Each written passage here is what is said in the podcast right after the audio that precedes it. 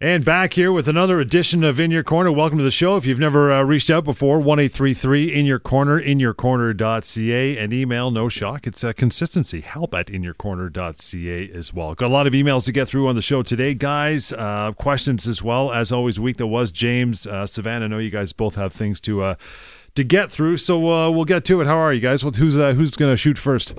I'm going to go first. John. All right, all right, excellent. So it's been a very busy week as usual. Let's start off with a question that I received uh, posted to mydisabilityquestions.com.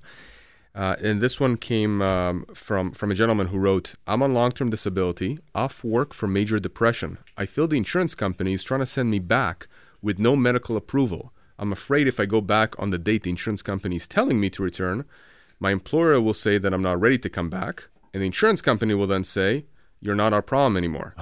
I also had a doctor's note, and the doctor's note instructions were not followed by my employer. They basically ignored it. Any advice? I'm trying to find a lawyer to help. I have no money, but all the lawyers I contact want me to come to their office for a consultation and charge me for it. Hmm.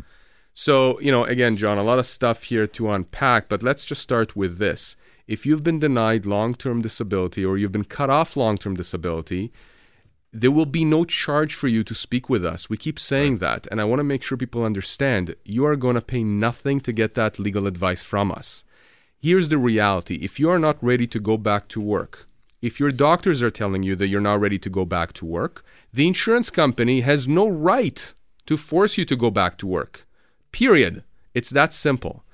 And if you do end up trying to go back to work against medical advice, other than making your situation worse, your medical condition worse, right.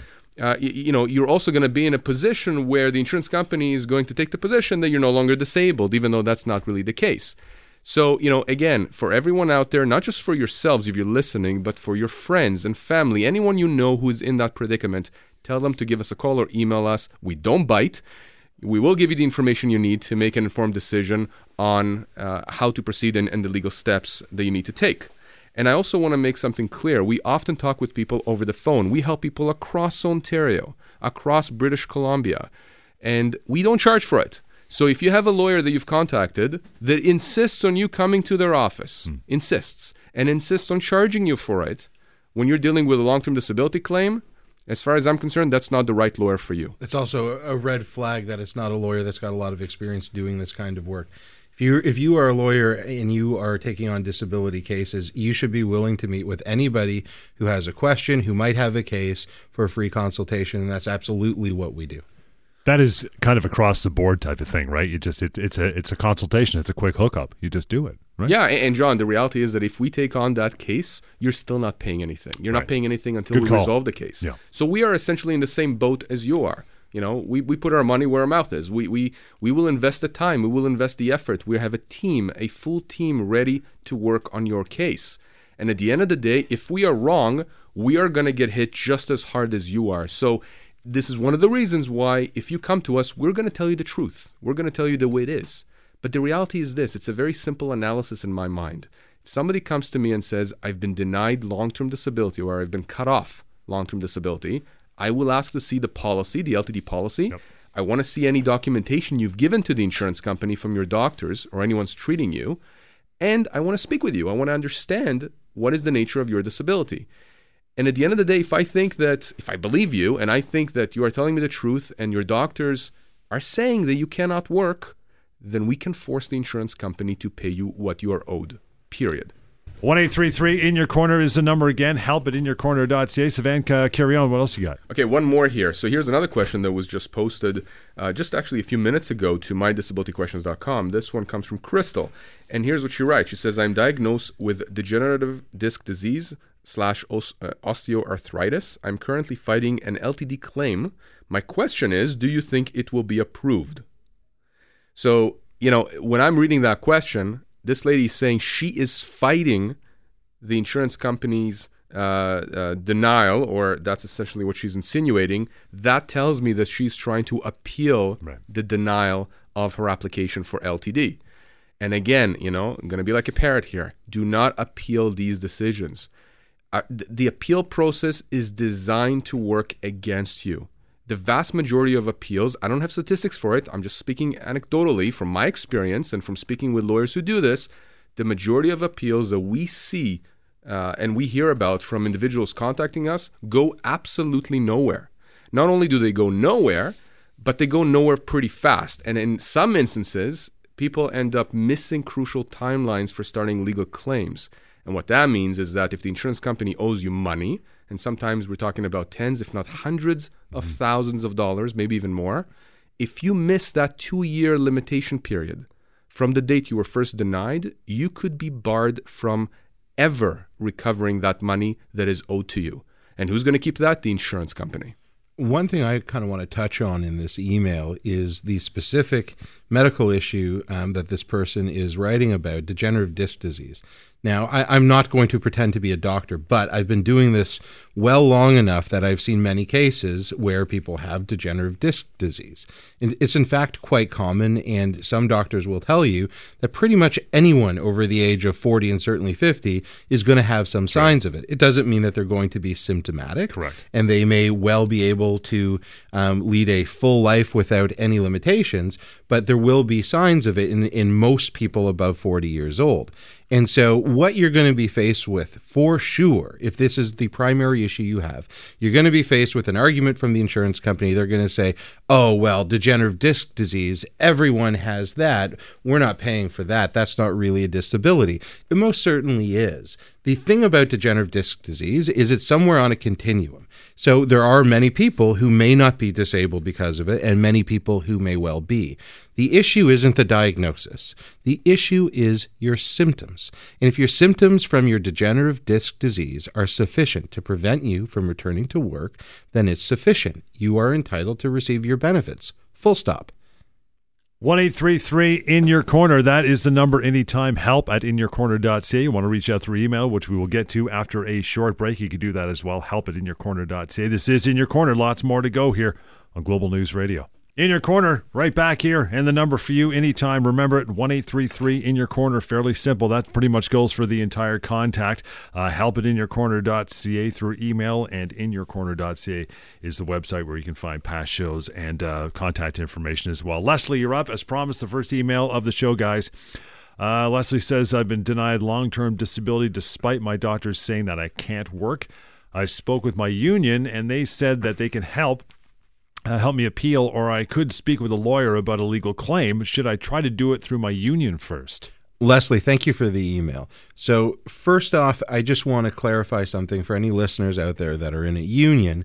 A lot of times, people in a union aren't aware that they can, in most cases, use a lawyer as opposed to their union in order to challenge any denial from their insurance company. So, if you are, if you have been denied, even if you're in a union, give us a call.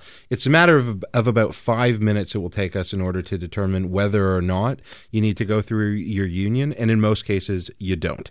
And in this case, obviously, if your union is telling you that you're entitled to use an outside lawyer, then certainly in your case, you're going to be entitled to do it. And so now getting back to Leslie's question should I go through my union or should I bring a legal claim? Well, think about it this way your union is there for a very specific purpose.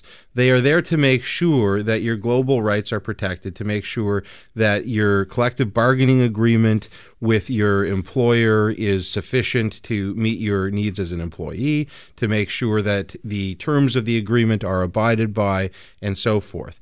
They are not experts in disability insurance. Mm-hmm. And with very few exceptions, in fact, I don't think I've ever seen an exception, um, Um, unions do not employ specialists in disability insurance. It is not as though, oh, you just have to go to the disability guy in the union. That guy doesn't exist. What you're going to, what's going to happen is you're going to be sent to the guy who's you know heard of disability insurance yeah. probably um, but you know they do not have expertise in this area. And i don't think you're going to have many unions calling in and challenging this. You want to make sure that you are taking your dispute to someone who knows what they're doing. So absolutely you want to give us a call and we want to start a legal claim. Now the bigger issue of course is should you even be appealing at all? And you know, the answer is very clearly no. no. If you've listened to our show even just once, you know that the answer is no, absolutely not. Appeals are a waste of time. The appeal process for disability insurance is an internal process. What I mean by that is it's something that has been set up by your insurance company. It is not independent. They continue to control the entire process and they can do it in any way that they want. And they do it in the way that they want to. So if you appeal as opposed to bringing a legal claim, all you're doing is you are making sure that that insurance company is maintaining complete control over the process. And if you've been denied, if you're dealing with your insurance company, without exception, every single person says it feels really unfair because it is.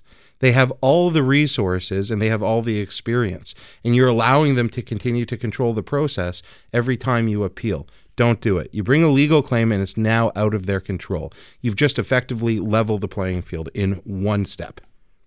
John, I want to add something, and I want to speak directly to union presidents, uh, local presidents, uh, anybody in the hierarchy of a union whose job it is to help unionized employees through a variety of issues that James just talked about. We are more than happy to speak with you if you have union members who are facing issues with their long term disability insurers. We're more than happy to come over and even provide seminars for free on this topic. Eh, that's really, really key. You know, unions are there to protect these individuals. Some people are happy with their union, some people are not. Be that as it may, unions are designed, or at least their purpose is to protect employees and and frankly we think that we can we can team up with a lot of unions and we've done that before with unionized employees. We've helped tons of unionized employees deal with long-term disability claims. So if you are in that position like a union president or if you even if you're a union member and you think it's a good idea tell your union president to contact us directly. We would love to get in touch to provide this information. It's only going to benefit the union and its union members for them and you as well, contact is simple as we uh, go into a break here. 1 In Your Corner. Email is help at inyourcorner.ca. And inyourcorner.ca is the website to find everything else you need to know about the show as well. More In Your Corner is on the way. Taking a short break. Stand by right here on Global News Radio. 1833 in your corner is the number to get a hold of the fellows member of the team at the uh, law firm anytime help at inyourcorner.ca is the email address donna up next Donna writes into you guys says uh, I'm 55 and have nerve damage from back surgery after an accident. Uh, I can't work according to my surgeon, but my insurance company says that I should be able to do some other work. They've paid me for two years, but the payment stopped last week. I've worked on a production line all my life and haven't finished school yet, high school. I have difficulty standing and sitting. I don't know what to do, says Donna. Well, the first thing that she needs to do, which she has done, John, is contact us. And, and that's really key because that's going to set in motion the process of us helping her to resolve the claim. Now, Donna says she's 55, has nerve uh, damage from uh, back surgery after an accident. I'd love to understand a bit more about the accident. Was it a workplace accident, a car accident? And I'm only saying that because, again, if it's a car accident, for example, or a slip and fall, and she was not at fault for any of that, then she may have a claim for compensation uh, above and beyond the long term disability issue. Now, she says that she's been paid for two years, but the payment stopped last week. So, why does that happen? Many people get cut off at the two year mark yep. or close to the two year mark. And in fact, the majority of people get told that they will be cut off. So, Donna here was cut off last week, but many people, Donna perhaps included, you would have had a warning. So don't ignore those warning when, when uh, those warnings when you get emails or letters or phone calls saying you will be cut off. You will be cut off. Don't wait to see if that's going to happen. Now, why does it happen at the two year mark? Here, here's how LTD works. During the first two years, uh, to get LTD, you have to show, you have to prove through medical documentation and reports that you cannot do your own job. It's called the own, uh, own occupation test. Can you do your own occupation? If you can't, you qualify, or you should qualify. Mm-hmm. Beyond the two year mark, the test changes. It becomes a bit more difficult to meet. Not impossible, but a bit more difficult. Beyond the two years, to get LTD beyond two years, you have to show, demonstrate medically that you cannot do any occupation for which you are suited for by training, education, or experience. And what many insurance companies will do is they will use that marker, that time marker, the two year mark, to cut you off.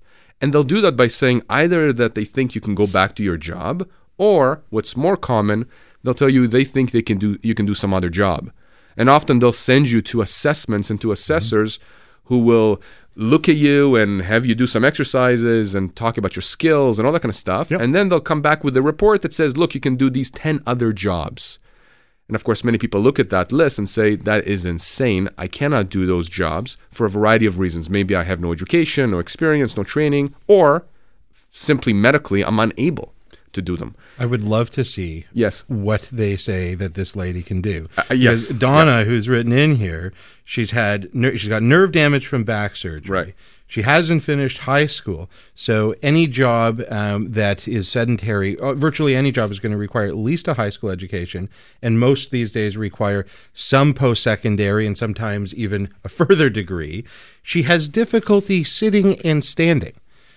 I can't think of too many jobs you can do without a high school education that would allow you to lie down all day. I Sounds really like can't radio. think of too many of those. Prime So- Minister? No. Sorry, I He's had, here to, all I, had- week, I had to folks. put that in. Try in. the veal, tip your waitress. Well, I'm not going to comment on that. All I'll say is this.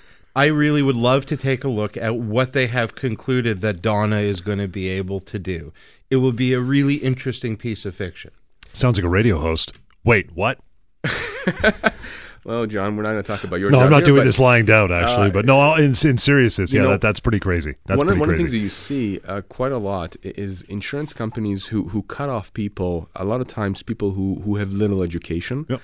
And, and, and people who are not necessarily earning that much. And, and conversely, they'll sometimes cut off or deny claims with high earners because they know that they're going to have to pay a lot of money. But for individuals like Donna, who doesn't have the educational experience, they are betting, John, that she will simply walk, Walk away. away. That she's going to think to herself, how can I, this person who all my life have worked in this kind of a job uh, and, and, you know, earned my money, provided for my family, how can that person possibly take on an insurance Sure. company? A- And they're betting on that. Yep. And that's what you have to realize. And once you realize that, you stand up for your rights and you contact us, you realize, uh, you realize how much of, of a smokescreen that is, how, how, how untrue that is, and how much we can actually fight back. So we, we talk a lot about how the process can be inherently unfair, um, and how the deck is stacked against someone who's making a claim. And this is a perfect example. Just on the facts that we have here, there is really no logical way for Donna's insurance company to justify that she can go back and do something. Now, I don't know what justification they've used to get to that point. All I know is this when I get the file and I take a look through it, I'm going to be able to poke all kinds of holes big enough to drive a truck through. Okay, there is no way they can connect the dots here. All I have to find out is how they attempted to do it. And once I have that, it's pretty easy to show that they've been completely unfair in the process. And when you have that, when you have that hard evidence that their process is rigged, essentially rigged against the claimant, then you've put them in a very difficult position because they know if you bring the claim forward and it goes to trial, it becomes public. And that's terrible public relations for them because most likely what's going to happen is they're going to be hit with punitive damages. And they don't want that. So now you're going from a position where, you know, the, the, the playing field is tilted in the insurance company's favor to not only leveling the playing field, now we're going to tilt it in your favor. Now we're going to put the insurance company on the defensive. They're going to know that they can't take it to trial. It's too risky for them to take it to trial. That's what we're going to do. It makes me wonder though. Before we break here, you mentioned you know they'll they'll come back in two years, and then it's you know uh, something you're trained for by education or experience. Uh, You're telling me of a guy who's a CEO who's been off for two years, or someone who's in aerospace. They're going to give this guy, oh, you can go be a barista or a ticket taker at a movie theater. Not that there's anything wrong with those jobs, but not exactly of the same level. No, so I mean, this is inherent in the law. It has to be um, something reasonably comparable, and typically the rule of thumb is somewhere around sixty to seventy percent of earnings.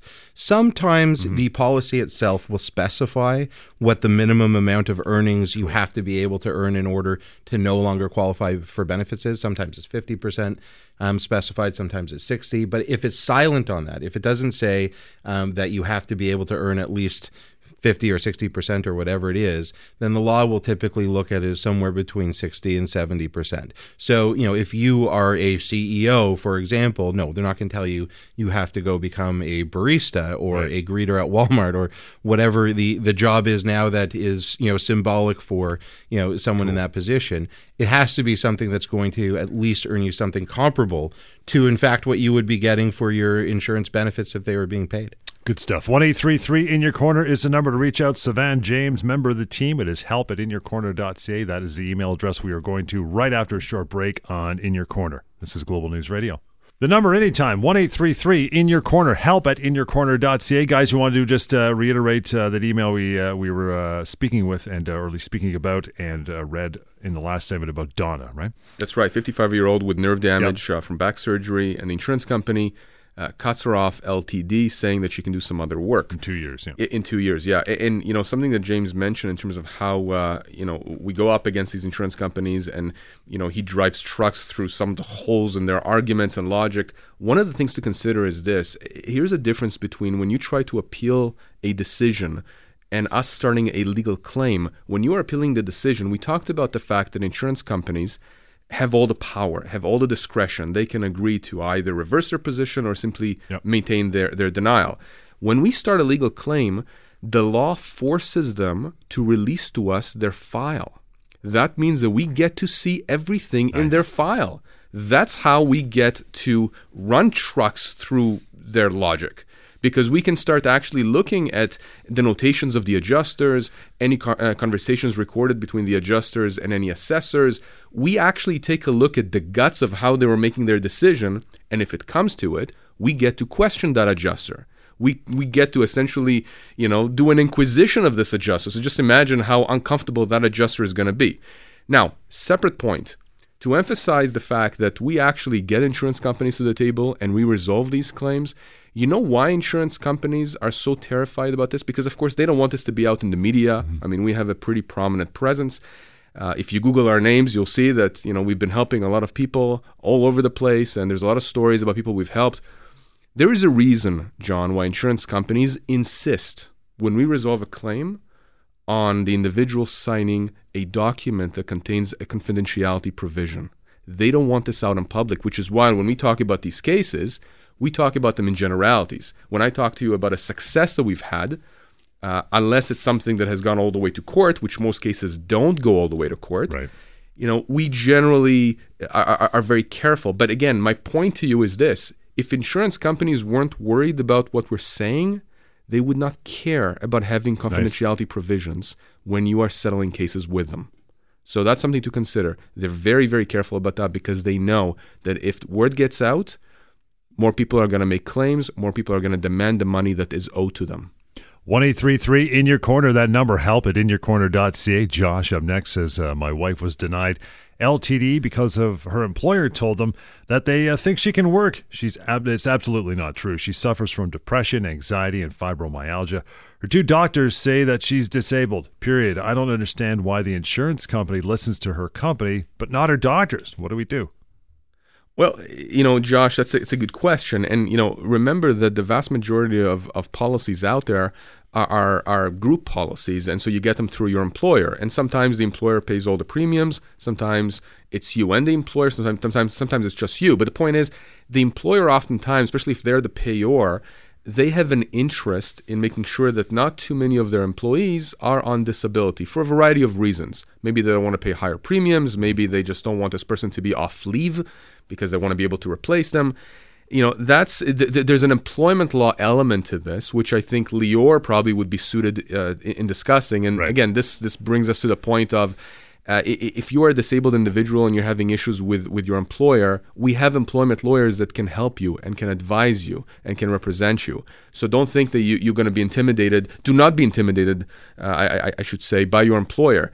And in terms of the insurance company, to be honest with you, and Josh, with, with, with your wife's case, I actually don't care what your employer is telling the insurance company. They shouldn't be saying anything. They shouldn't be saying anything. My point, though, is that it's a red herring ultimately. Yeah. Because if you if your wife is is disabled and her doctors are saying that she's disabled, and the insurance company is not approving her claim, we can fight that. We can fight that, and we can deal with the employer separately. So you know, off air, we'll get in touch. We will speak with you with your wife. Trust me, we will help her. You know, if you're wondering why the insurance company is listening to the employer over the doctors, um, you know, the answer is pretty simple. They'll listen to anybody that gives them the opinion they want. They'll listen to the guy on the street corner handing out flyers for a rummage sale if he's supporting their position. You mean John? well, not last weekend, but I've seen him out there before. Anything you can do by training, education, or experience. We'll keep that in mind, John. That's right. You know, as as we uh, as we record the show and I look out the window and the you know the lake is partly frozen over and the guy is spreading the salt. Um, Can you move to another country and still get your LTD? Is that possible? Well, generally speaking, there are going to be provisions in most policies that Right. require you to be uh, resident in the area where you got the policy. So, I mean, in, in most cases, um, here it would be in, in Ontario. So you could move around Ontario. If you're moving out of province, you you might have some issue because the insurance company has set up business and has resources in the area, and they're entitled to have you assessed and to make sure that you're Makes sense. continuing to have your treatment. And so you know, if you're going to another country, that's unfair for the insurance company, or so they'll argue, and the policy will generally support them. Now, you know, you have to take a look at each policy separately, but I can also imagine a scenario where there might be a medical reason for doing it. Uh, for example, if you're someone who's having respiratory issues, moved to Arizona Exactly. or whatever. Yeah. Exactly. There really isn't a place in Canada that's going to be suitable for you. And so I can think of, you know, that sort of situation where if someone wanted to move to Arizona, there would be, you know, a very obvious medical justification for it. And I suspect it's something that uh, ultimately would hold up in court. I can't, you know, I'd have to take a look at the policy. You want to take a look at the provisions and make sure. Um, and I also expect that the insurance company would take their shot at denying you and see Yep. what happens. But if you challenged it, I suspect you would probably be successful. And John, I can envision a situation. I haven't come across it, but I'm sure it, it's happened at some point where someone uh, has some kind of an illness, and perhaps uh, there's a medical treatment south of the border or in Europe or somewhere else, and that person ends up going there.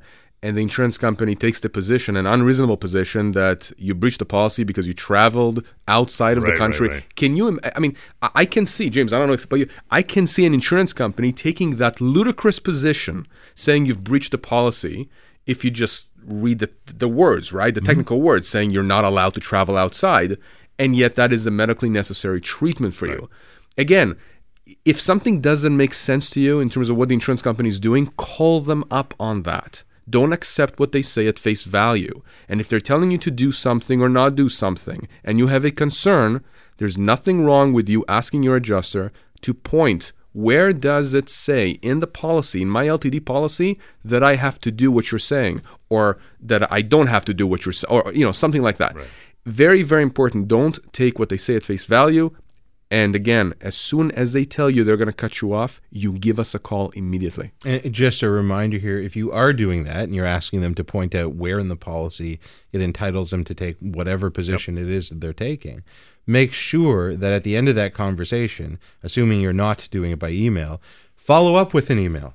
Write down everything that you're saying, everything that they're saying, follow up with an email, and make sure that it's documented so nobody can dispute down the road that this is, in fact, the conversation that you had. We'll take a short break. Crystal, you are up next. Your email, uh, you want to contribute, send one over, help at inyourcorner.ca. Otherwise, the phone number, 1833 in your corner. Lots more of the show on the way. Taking a short break. This is In Your Corner on Global News Radio.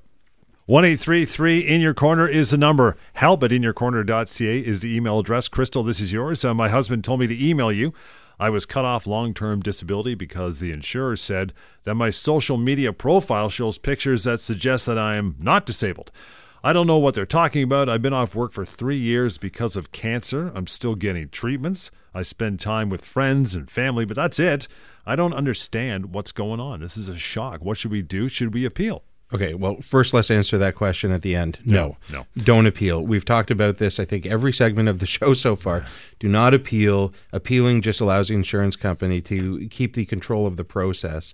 You want to start a legal claim, and you want to do it as soon as you can, because the sooner you start the process, the sooner you get to resolution. But this is a case, Crystal, I would love to see the file. I can't wait to take a look and see how they have connected the dots here. How they have gotten from a claimant who has cancer and is actively getting cancer treatment and then are able to somehow justify that there's anything in their social media profile that would deny that they are disabled. Hmm. They either are or they're not. So Crystal is either disabled or they're not. And not everybody who has cancer or is getting cancer treatment is disabled, but whether you have something on social uh, on social media or not has no impact on whether or not you're in fact disabled. Social media, as everybody understands at this point, is a snapshot in time, and generally it's your greatest hits. Yeah. You know, people aren't you know putting down the bad parts of their day. Everyone really understands that it's really just a way to memorialize the best things that are happening on a day-to-day basis, and nobody should really expect that someone's life is really going to resemble what you see on social media. That's well understood at this point. And when I say it's well understood, it's well understood by the courts, it's well understood by juries at this point. So if they're relying on, you know, a picture in your on your Facebook page, for example, where, you know, you're with your family at a barbecue and you have a smile on your face, How they're gonna- dare you. They're going to get laughed at. That's that's ridiculous. I, you know, I, I have not come across a situation where there's a doctor that hasn't said it would be good for you if you are suffering from whatever illness to go out and enjoy yourself to the extent you're able to, to spend time with loved ones, with friends, and to put yourself in a position where you're going to be happy. So, you know, if you are doing that, that doesn't mean that you're not disabled. It means you're following your doctor's advice. I would love to get this file and see how they've connected the dots. Get to uh, Nancy next. Nancy's email says My daughter was in a terrible car accident with her boyfriend before the holidays.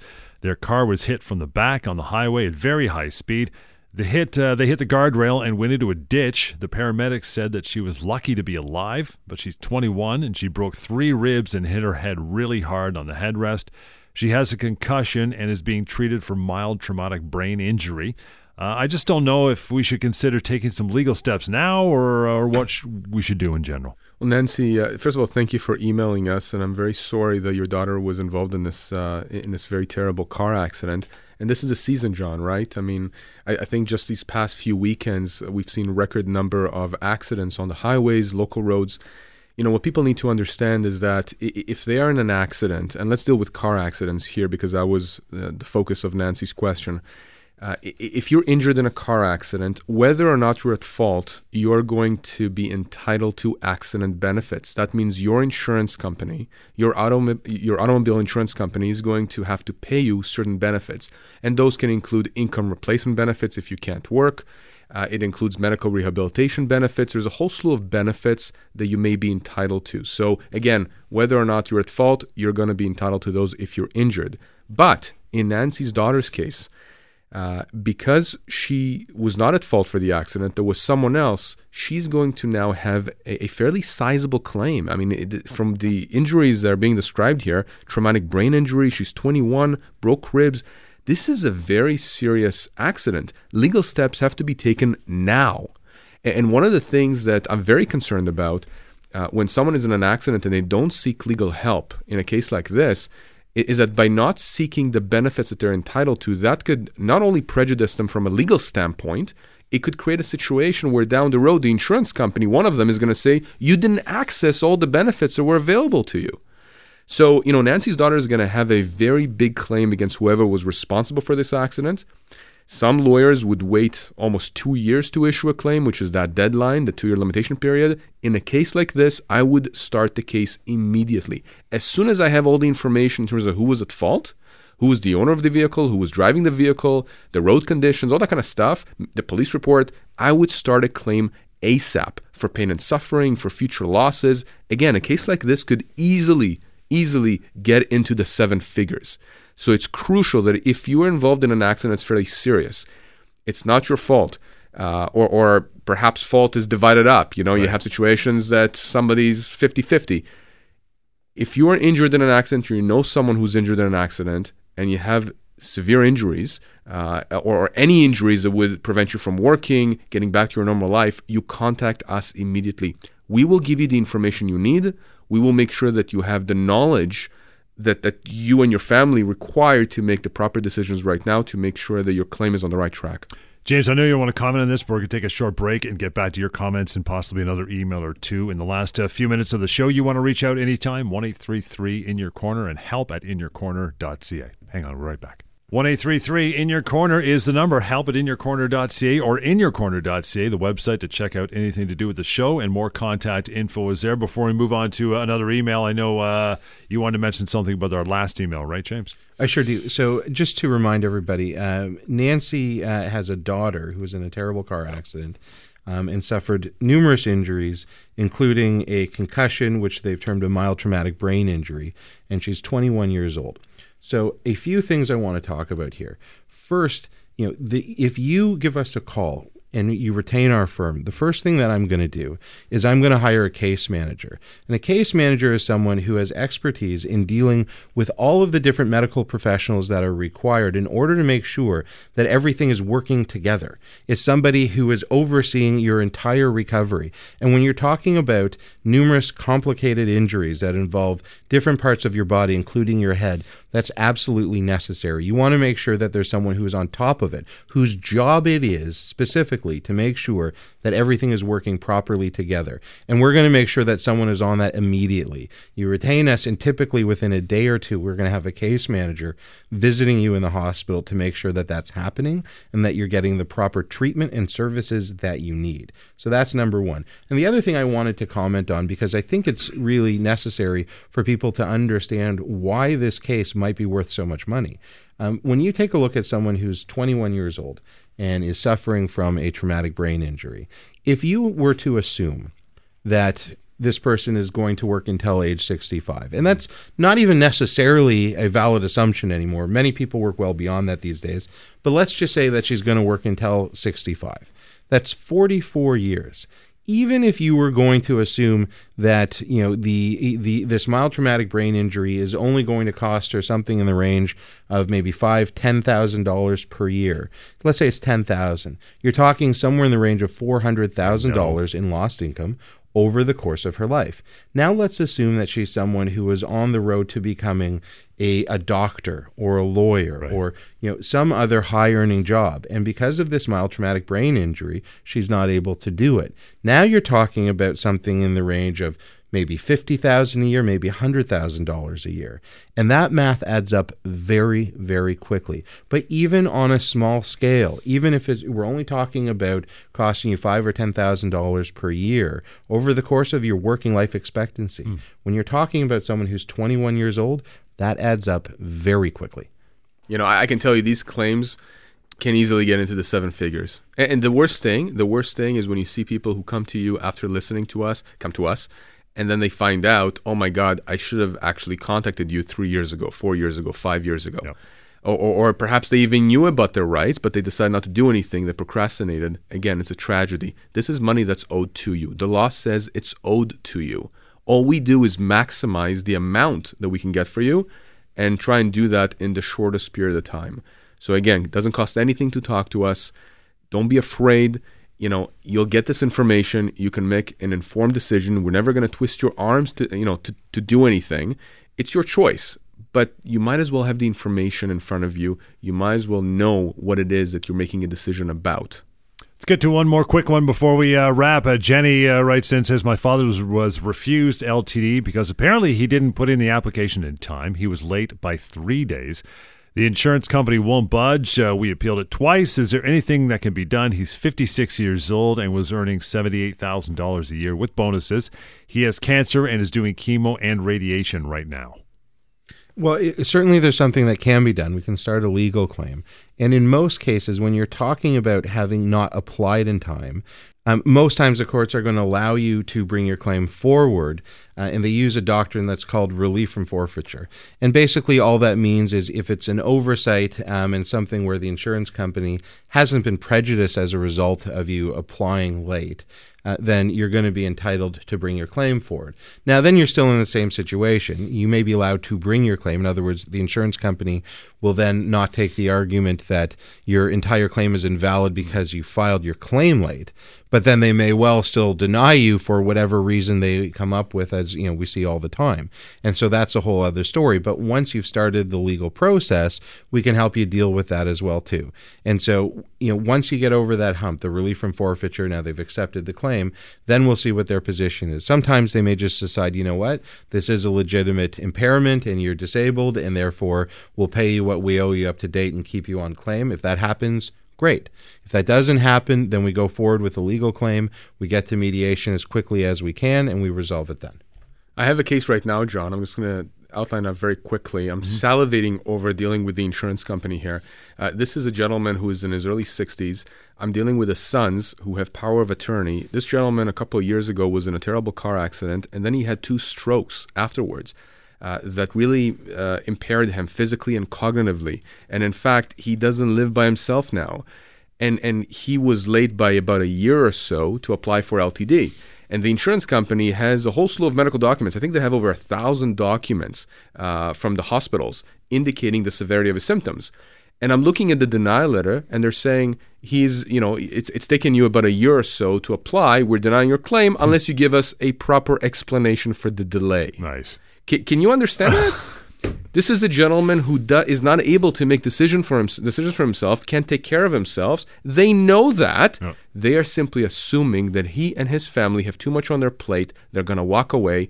I can tell you, the case is now at our office. It's on my desk. We are not walking away. To be very clear, though, we're talking about not filing on time. Yes. We're not talking about a denial. A denial, you've Yes. got two years. If you miss that, you're in a lot of trouble. In most cases, we're not able to do anything about it. Sometimes, yes, but rarely. Yes. Good for another week, guys. To reach out to James and Sivan, a member of the team, simple one eight three three in your corner. Help at inyourcorner.ca and everything else to do with the show, contact, and otherwise the website is inyourcorner.ca. Till next time, this has been In Your Corner right here on Global News Network.